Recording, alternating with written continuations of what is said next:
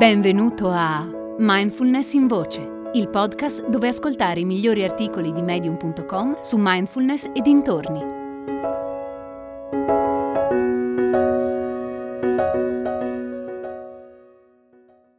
La mindfulness come rimedio allo stress di Andrea Rossell. Sono al dodicesimo giorno del mio corso MBSR per la riduzione dello stress. Il corso dura otto settimane. Medito all'incirca un'ora ogni giorno e posso già dire di sentirmi più calma. Diciamo che a livello mentale le acque sono meno agitate e la mia testa è più brillante e lucida.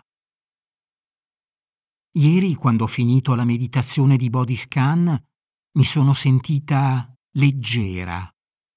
Intendo dire leggera nel corpo. Sensazione che di solito ho dopo una seduta di agopuntura.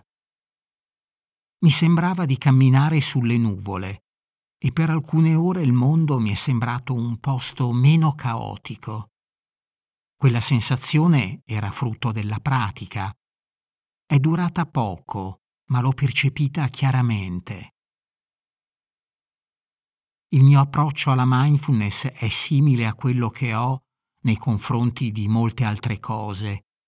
Mi impegno al massimo e lavoro sodo per arrivare in fretta al risultato. Peccato che la mindfulness non funzioni così. La mindfulness non è un fare, è l'opposto, è incarnare il momento presente, distesi o seduti nella calma del silenzio. La mindfulness è la volontà di conoscere il proprio dolore, chiamandolo dolore, senza giudicarlo.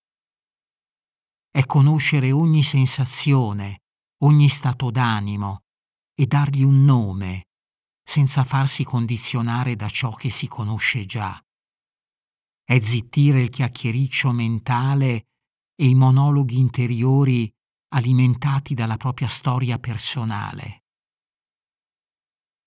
Quest'anno è iniziato con l'idea di morte.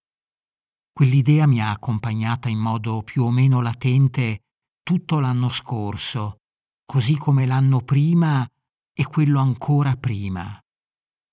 La mia malattia si chiama sclerosi multipla e per sua natura è cronica e incurabile, non regredisce mai. È un fardello che mi porto sulle spalle e negli ultimi tempi tutti i miei meccanismi di adattamento sono andati a farsi benedire. Quando ho scoperto l'MBSR mi ha agganciata subito. Il giorno dopo mi sono iscritta all'incontro di presentazione.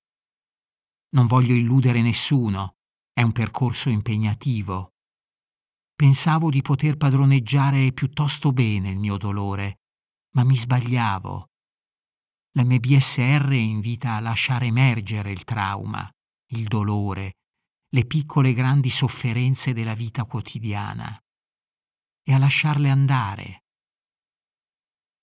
Non riesco a non fare l'elenco dei miei disturbi, quelle maledette ingiustizie che mi hanno riempito la vita negli ultimi quattro anni, negli ultimi quindici anni, negli ultimi 43 anni.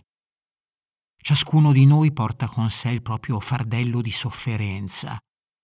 Nel dolore siamo tutti sulla stessa barca, tutti sullo stesso piano. Spesso è una valanga di merda da gestire ma è anche ciò che ci rende creature meravigliose, capaci di procurare gioia e allo stesso tempo di uccidere. Proprio per questo è importante essere sempre presenti e consapevoli, per far sì che la vita valga la pena di essere vissuta, che sia uno spettacolo da ammirare.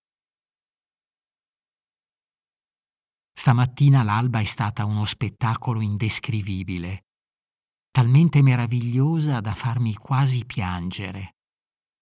Poi stasera, dopo che mio marito è andato a letto, la solitudine, per quanto momentanea, mi ha fatto venire un groppo alla gola.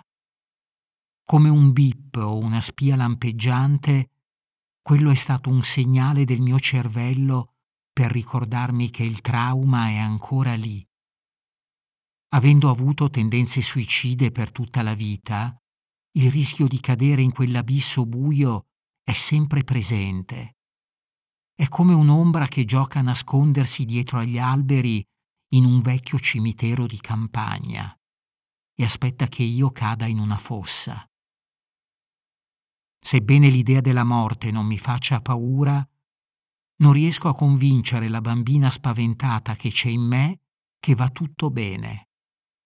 Ciò che posso fare è vedere la paura per quello che è, cercare di non giudicarla e lasciarla andare, prestare attenzione alle rughe sulle nocche delle mie mani mentre scrivo queste parole, notare le tre lattine di birra appoggiate alla tastiera nel totale disordine della mia scrivania.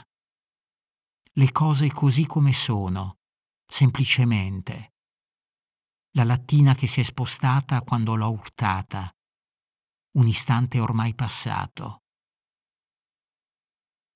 Mi ricordo quando vivevo a Houston e condividevo l'appartamento con due amiche musiciste particolarmente talentuose. Ricordo ancora la bellezza magica, quasi mistica, dello stare seduta in piena notte con le luci soffuse a sentirle suonare. Porterò per sempre con me quei momenti, come nettare, come una benedizione, come miele che scivola negli angoli della mia bocca. Pura gioia. Com'è vivere consapevolmente in un perenne stato di felicità? Se fossi consapevole di ogni istante della mia vita, non sarebbe come rendere l'ordinario straordinario? Non sarebbe come riempire ogni istante di gioia? Più imparo a stare nel qui e ora, più quei momenti di ordinaria bellezza si sommano e tolgono spazio al trauma. Nonostante sia solo al dodicesimo giorno di MBSR, sono convinta che una maggiore consapevolezza mi ridarà il sorriso, mi trasformerà in un essere gioioso, e mi proietterà in un mondo di calma e tranquillità. Credo anche che dimorare nel momento presente mi indicherà la via che conduce allo spirito.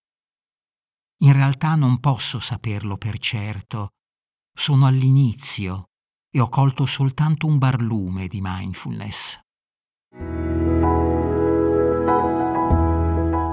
Hai ascoltato Mindfulness in Voce, il podcast di Mindfulness Bergamo, www.mindfulnessbergamo.net.